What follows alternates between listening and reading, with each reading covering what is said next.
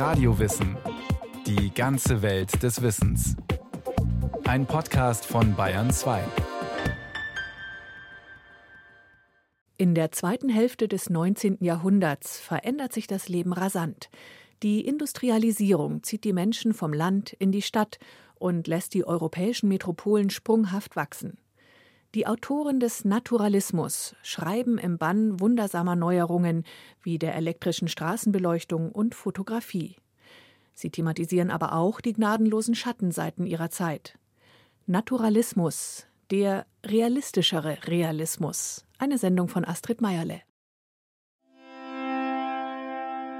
Die alte Kunst hat von einem fallenden Blatt weiter nichts zu melden gewusst, als dass es im Wirbel sich drehend zu Boden sinkt. Die neue Kunst schildert diesen Vorgang von Sekunde zu Sekunde. Sie schildert, wie das Blatt jetzt auf dieser Stelle vom Lichte beglänzt rötlich aufleuchtet, auf der anderen Seite schattengrau erscheint. In der nächsten Sekunde ist die Sache umgekehrt. Sie schildert, wie das Blatt erst senkrecht fällt, dann zur Seite getrieben wird. Der Schriftsteller Adalbert von Hanstein beschreibt so das Programm seiner Zeitgenossen.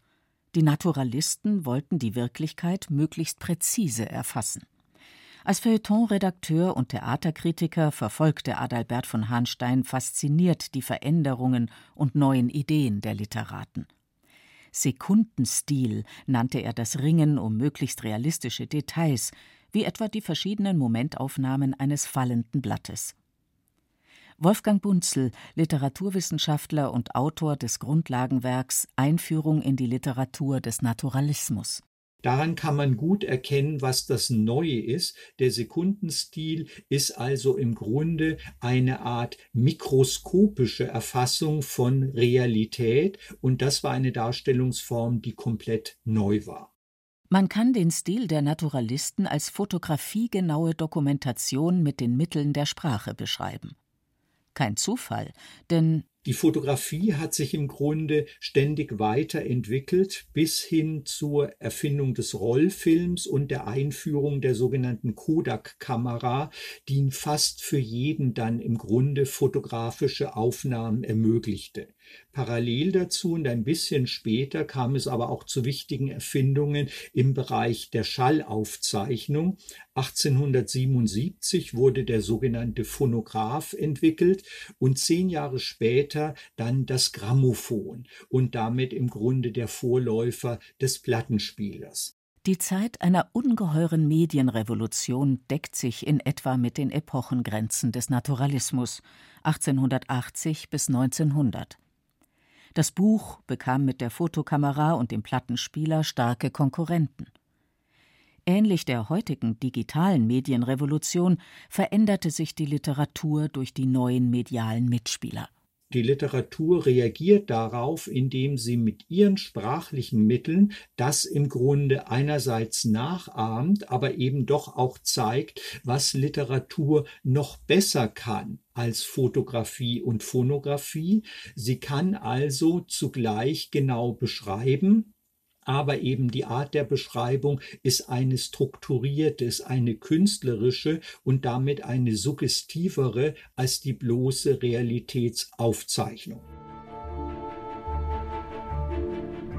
Die deutschen Naturalisten wurden sehr stark von der neuen Literatur aus Frankreich inspiriert. Diese interessierte sich für das Leben in der wachsenden Hauptstadt. Vorreiter war Émile Zola, der 1873 einen Roman explizit der französischen Weltstadt widmete, Le Ventre de Paris, zu Deutsch Der Bauch von Paris. Solar wählte für seine Beschreibungen des geschäftigen Lebens nicht irgendeine Markthalle, sondern die modernste, die Paris damals zu bieten hatte. Unter einem futuristischen Glas-Stahlgerüst breitet er, nicht ohne Ironie, die ganze Vielfalt an europäischen Käsesorten aus – nach der Beschreibung von englischem Chester, holländischem Edamer und italienischem Parmesan kommt Sola zu den einheimischen Spezialitäten. Drei Brie-Käse auf runden Brettern hatten die Schwermut glanzloser Monde. Zwei, die sehr trocken waren, bildeten Vollmonde. Der dritte war im zweiten Viertel und lief, entleerte sich von weißer Sahne, die sich zu einem See ausgebreitet hatte, und die dünnen Brettchen einriss, mit denen vergeblich versucht worden war, ihn zusammenzuhalten. Porsalus, die antiken Diskusscheiben glichen, zeigten als Inschrift den aufgedruckten Namen der Fabrikanten. Ein in sein Silberpapier gekleideter Romadur vermittelte das Trugbild einer Nougatstange, eines gezuckerten Käses, der sich unter diese scharfen Gärungen verirrt hatte – auch die Roqueforts unter ihren Kristallglocken setzten fürstliche Mienen auf, marmorierte und feiste, blau und gelb geäderte Gesichter, gleichsam von einer schändlichen Krankheit reicher Leute angegriffen, die zu viel Trüffel gegessen haben. Mit derselben Genauigkeit schildert Solar noch fast ein weiteres Dutzend französischer Käsesorten. In die anspielungsreichen Beschreibungen verpackt er auch eine heftige Gesellschaftskritik an der Dekadenz seiner Zeit. Solar nannte diese Art schonungslose Darstellung selbst Naturalismus. Es war der Kampfbegriff, den Emile Solar für seine Romane verwendet hat und seine krassen Schilderungen von Prostitution, Mord und Totschlag, Trunkenheit, Vererbung, die sozusagen zu Degeneration führt, also sehr stark auf die Schattenseiten der Realität bezogen hat dann das neue Programm begründet. Das hat viele Autoren verschreckt, so dass es im deutschsprachigen Raum viele Vorbehalte gegenüber dem Begriff Naturalismus gab. Auch der Autor Michael Georg Konrad mied die Bezeichnung Naturalismus, obwohl er von Emile Solar fasziniert war. In den 1870er und 80er Jahren lebte Konrad in Paris und berichtete als Auslandskorrespondent der Frankfurter Zeitung über das Leben der französischen Metropole Michael Georg Konrad gehörte zu den Autoren, die gewissermaßen aus erster Hand solche Impulse aufnehmen konnten. Er war nämlich in Paris für mehrere Jahre, hat dort auch den französischen Autor Émile Zola persönlich kennengelernt und insofern das naturalistische Programm, wie es dort entfaltet wurde, aufnehmen können. Er war zugleich Berichterstatter für eine deutsche Zeitung und hat gewissermaßen die neuesten Errungenschaften der französischen Literatur nach Deutschland transportiert und dann selbst nach seiner Rückkehr nach München auch dafür geworben. Und zwar mit einer Zeitschrift, die er 1885 gründete. Das Themenspektrum war weit, denn die Autoren beschäftigten sich mit Literatur, Kultur und gesellschaftlichen Entwicklungen im weitesten Sinne.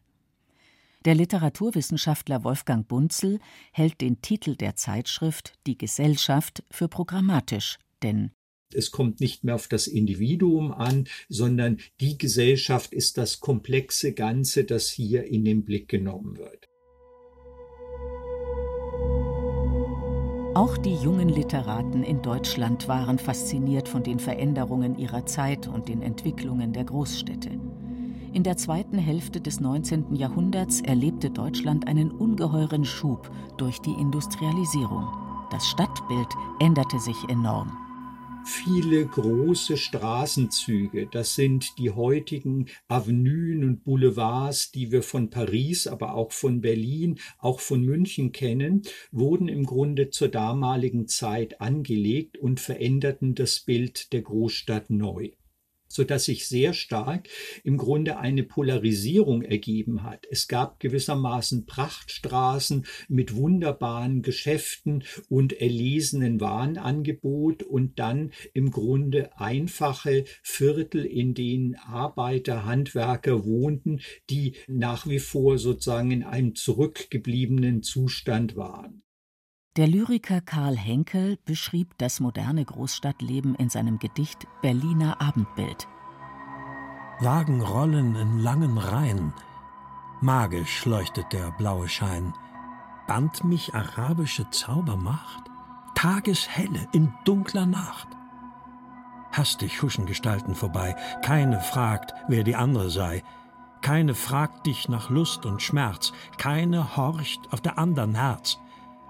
Keiner sorgt, ob du krank und schwach. Jede rennt dem Glücke nach. Viele sehr unterschiedliche Bevölkerungsschichten begegnen sich dort. Kaufmann, Werkmann, Student, Soldat, Bettler in Fetzen, Hure im Staat. Das ist die Vielfalt der Gesellschaft und die zeigt auch die Widersprüche dieser Gesellschaft auf, so dass im Grunde die Menschen zwar miteinander noch flüchtig in Berührung kommen, aber im Grunde sich voneinander abkapseln. Wir sehen starke soziale Differenzen und diese Differenzen werden auch deutlich im Umgang miteinander, der zunehmend ruppig ist. Menschen fallen in diesem Gedicht einander ins Wort. Viele verschiedene Stimmen tauchen auf und verhallen zum Teil unbeantwortet in der Nacht. Karl Henkel arbeitet mit der Technik der Montage, die hervorragend geeignet ist, um das moderne Großstadtleben als ein hektisch diffuses Stimmengewirr erscheinen zu lassen. Neuestes Extrablatt Schwurgericht. Hei, das drängt sich neugierig dicht. So ein Schwindler, ein frecher Hund schlägt erst tot und leugnet es rund. Wie das rasselt, summt und braust, wie es mir vor den Ohren saust. Jahrmarkt des Lebens, so groß, so klein. Magisch leuchtet der blaue Schein. Insgesamt dreimal taucht im Gedicht die Zeile auf Magisch leuchtet der blaue Schein. Die kühle Farbe des Lichts meint die elektrische Straßenbeleuchtung. 1885, als Karl Henkel das Gedicht schrieb, war sie noch ein ganz junges und vor allem auch faszinierendes Phänomen denn sie tauchte die Nacht im wahrsten Wortsinn in ein ganz neues Licht. Erst wenige Jahre vor der Entstehung des Gedichts war der Potsdamer Platz in Berlin mit einer elektrischen Straßenbeleuchtung ausgestattet worden. Ähnlich wie die Lyriker beschwören auch die Verfasser von Manifesten und programmatischen Schriften die Modernität der Großstädte. Der Schriftsteller Wilhelm Bölsche beschreibt, wie er mit Freunden durch Berlin schlendert und diese der Stadt im Vergleich zur antiken Schönheit Roms oder zur Eleganz von Paris nichts abgewinnen können. Bölsche dagegen verteidigt die eher kühle Modernität Berlins vehement. Die gigantische Panzerschale der Bahnhofshalle am Alexanderplatz wäre hier viel eher zu nennen. Herausgerissen aus dem Ganzen wäre sie hässlich. Hässlich wären die himmelhohen Neubauten, die endlosen Straßen. Ganz hervorragend hässlich wären die Stangen der elektrischen Lampen an der Leipziger Straße. Das krause Notennetz der unzähligen, die Straßen überbrückenden, fast schon den blauen Himmel in ein liniertes Blatt verwandelnden Telegraphendrähte. Als Glied des Ganzen, als Ausdruck des Kulturheraufgangs finde ich das alles groß, erhaben schön. Die Spuren der neuen Technik, der elektrischen Beleuchtung und der Telegraphendrähte werden hier als Kunstwerk vor der Großstadtkulisse gesehen. Nicht zuletzt spielt die moderne Metropole auch eine wichtige Rolle im Roman. Einer der wichtigsten Autoren der deutschsprachigen Literatur, die sich mit dem Roman beschäftigt hat, ist der Berliner Autor Max Kretzer. Berühmt geworden ist er vor allem durch seinen Roman Meister Timpe, ein Roman, der in der Berliner Großstadt spielt und der im Grunde in drei Zeitsprüngen drei verschiedene Generationen einer Familie zeigt. Damit im Grunde die Modernisierung der Großstadt deutlich macht macht aber zugleich auch die Modernisierung der Produktionsbedingungen. Das heißt, hier wird im Grunde geschildert, wie die moderne Großstadt ständig sich verändert, wie Bauten abgerissen werden und damit das Alte dem Neuen weichen muss. Der 1888 erschienene Roman beginnt mit einer Beschreibung, wie das urbane Leben am frühen Morgen erwacht. Berlin schlief noch, aber es lag in jenem leisen Schlummer, der dem Erwachen vorhergeht. Eingelullt in süße Träume ahnte es nichts von den Sorgen und Kämpfen des kommenden Tages, von dem unerwarteten Glück, den zermalmenden Schlägen des Schicksals. Nur an einzelnen Stellen stieß der tausendköpfige Koloss seinen Atem aus – Dunkler, zu gewaltigen Ringen geballter Qualm entstieg, von Feuergaben begleitet den geschwärzten Schloten, wie der Gigantenlunge eines unsichtbaren Ungeheuers entstoßen, Strömte er dem graublauen Äther zu, verwob er sich allmählich mit der Dunstwolke, die den Horizont noch verschleierte. Er hat sich immer dafür ausgesprochen, die Literatur habe die Aufgabe, eine kühle, parteilose, sachliche, wissenschaftliche Beobachtung und Wiedergabe der Wirklichkeit zu leisten.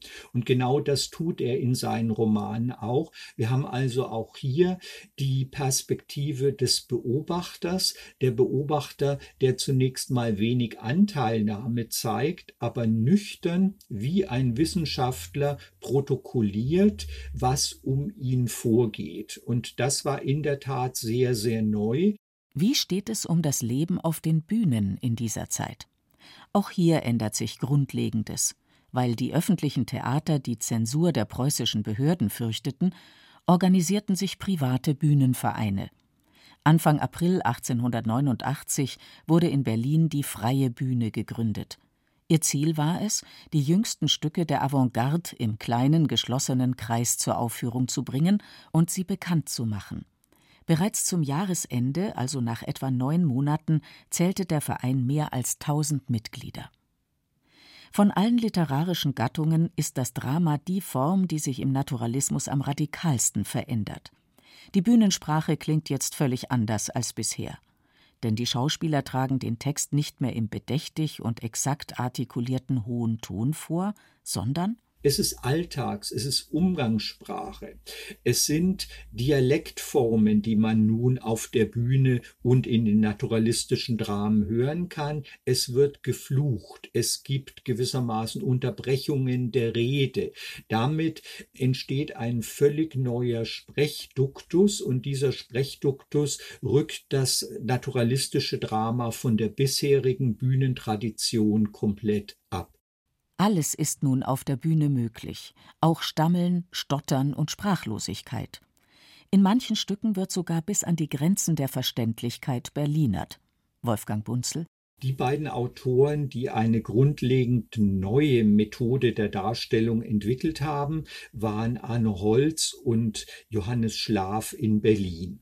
Was sie entwickelten, nannten sie phonographische Methode. Es ging also darum, akustische Äußerungen minutiös genau wiederzugeben. Und diese genaue Wiedergabe erforderte eben auch eine Darstellung aller Sprech- und Spracheigentümer Eigentümlichkeiten. Am 7. April 1890 wurde das Stück Die Familie Seelicke, ein Gemeinschaftswerk von Arno Holz und Johannes Schlaf, auf der Freien Bühne Berlin uraufgeführt. Das Stück handelt vom Zerfall der Familie Seelicke. Frau und Kinder leiden unter dem Ehemann und Vater, einem oft stark alkoholisierten Buchhalter.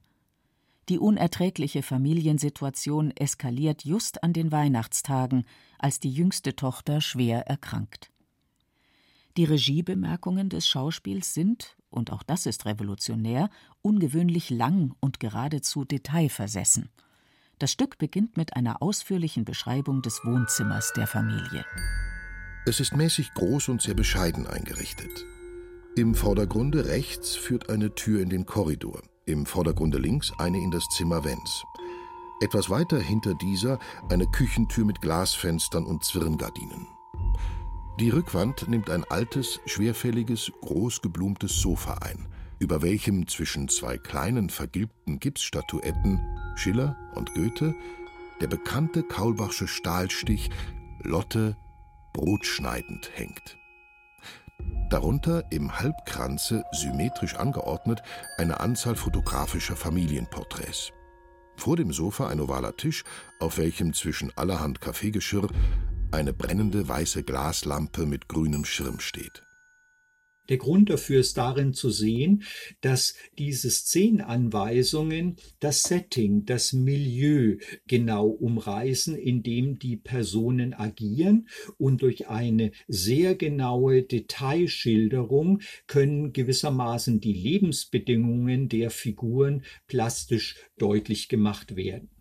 Anlässlich der Uraufführung des Stücks verfasste der Schriftsteller Theodor Fontane, der damals auch als Feuilletonist für verschiedene Tageszeitungen arbeitete, eine hymnische Kritik.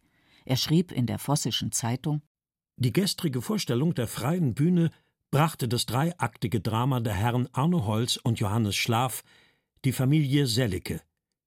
Diese Vorstellung wuchs insoweit über alle vorhergegangenen an Interesse hinaus, als wir hier eigentlichstes Neuland haben.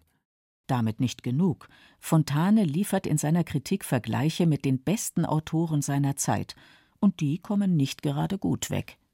Hier scheiden sich die Wege. Hier trennt sich alt von neu.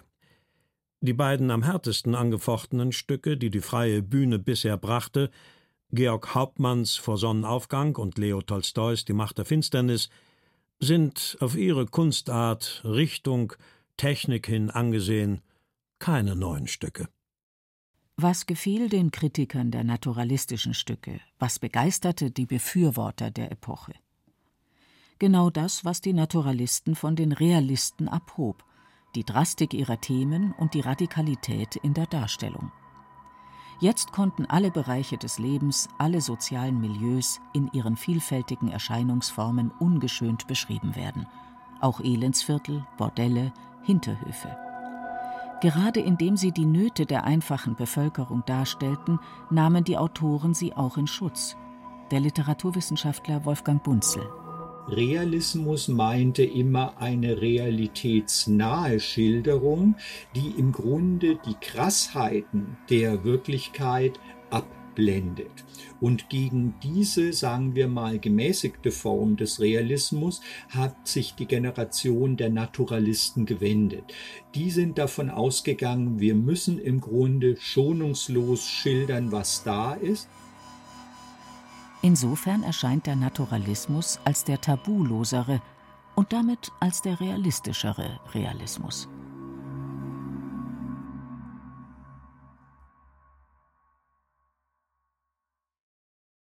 Naturalismus.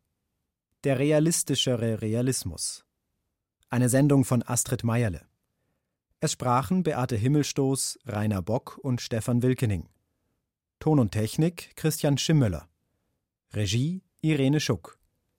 Die Redaktion hatte Andrea Breu. Eine weitere Podcast-Folge von Radio Wissen.